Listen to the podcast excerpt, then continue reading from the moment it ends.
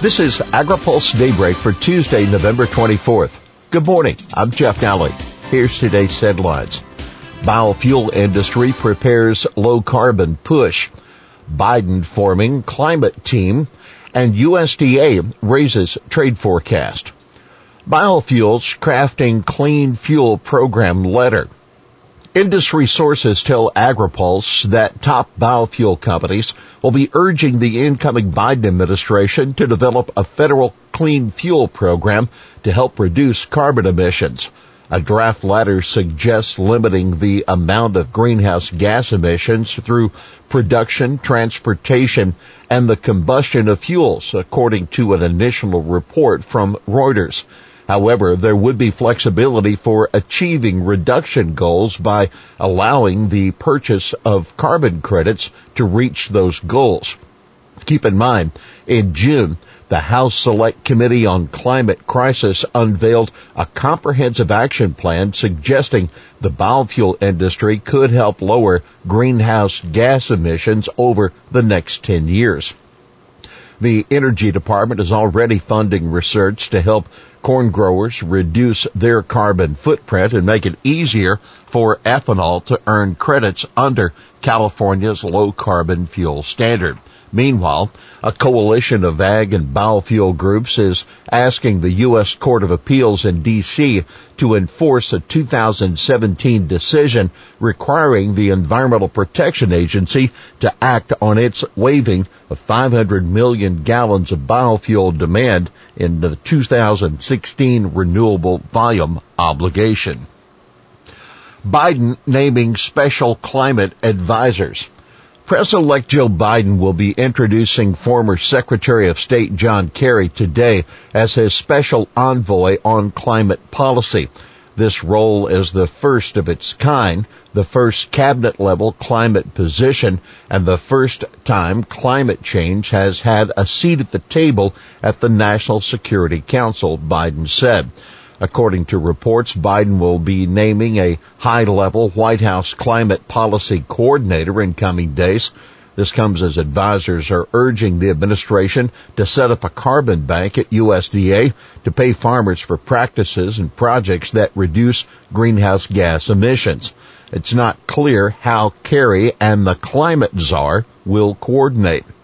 But energy lobbyist Scott Segal says of Kerry, those interested in a sensible climate policy should welcome a figure with political experience and substantive expertise. By the way, the transition process can now begin after sign off from President Donald Trump. In a series of tweets last night, Trump said he was directing the General Services Administration to do what needs to be done with regard to initial protocols. Before the announcement, House Ag Committee Chair Collin Peterson said in a letter yesterday that the transition delay may directly impact food costs and consumer options on grocery store shelves. China sales boost trade forecast. Strong corn and soybean sales have led USDA to raise its forecast for U.S. ag exports to $152 billion for the 2021 fiscal year. That is 11.5 billion more than USDA projected in August. Exports to China are forecast at a record 27 billion, up 8.5 billion from FY20 due to the increase in sales to China.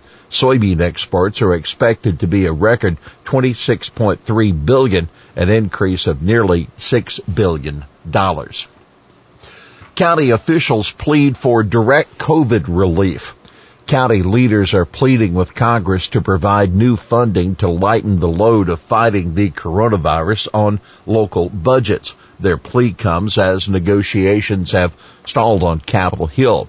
Marc Molinaro, an executive of Dutchess County, New York, uh, yesterday recalled for reporters the story of losing his father to COVID-19 earlier this year and said local governments will need a boost as the virus persists, including as local infrastructure is called upon for vaccine distribution. As a Republican, I speak to my friends in the United States Senate particularly, but federal leaders of both parties.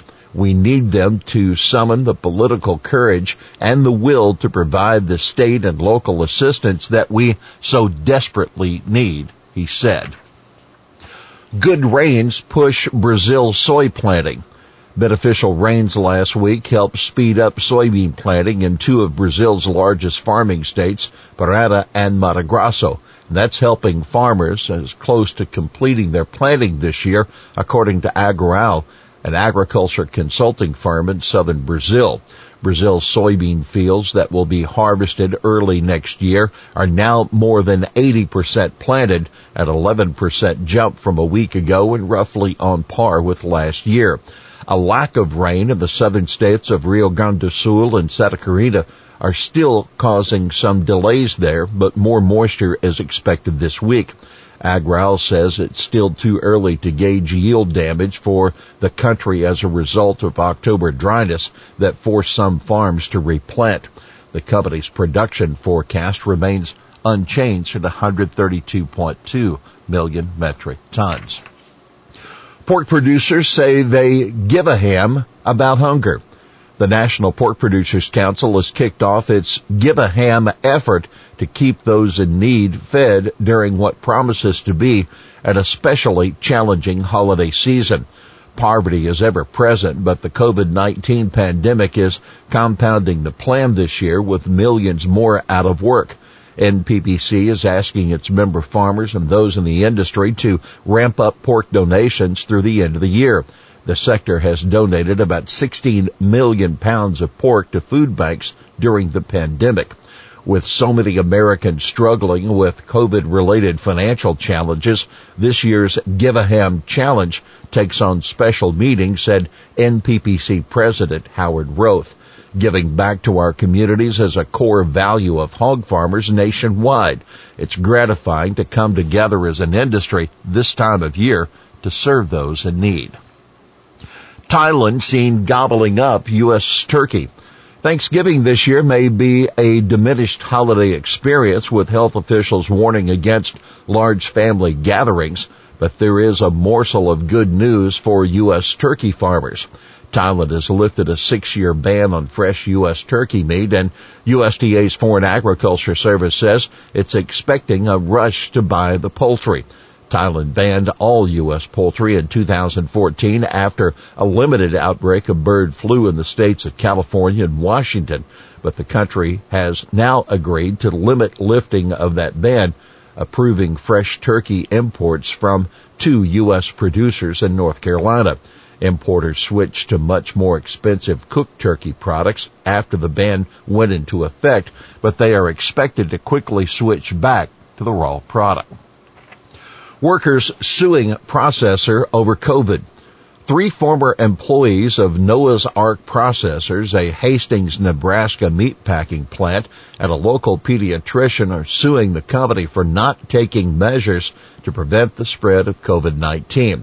The plaintiffs are seeking an order to implement face mask and social distancing requirements and allow for adequate sick leave so ill workers can stay home. They also are asking for on-site testing. The lawsuit claims federal, state, and local officials have failed to enforce worker safety laws. The company did not return a call seeking comment. Here's today's He Said It. We need everyone together joining our proverbial virtual hands because we don't want to touch each other in this situation to work through this. That Erie County, New York executive Mark Poloncarz and the need for policymakers to get behind local governments and their push for coronavirus assistance. Well, that's Daybreak for this Tuesday, November 24th. Brought to you by Watkinson Miller and Dairy Management Incorporated. For the latest news out of Washington, D.C., visit agripulse.com. For AgriPulse Daybreak, I'm Jeff Nalley.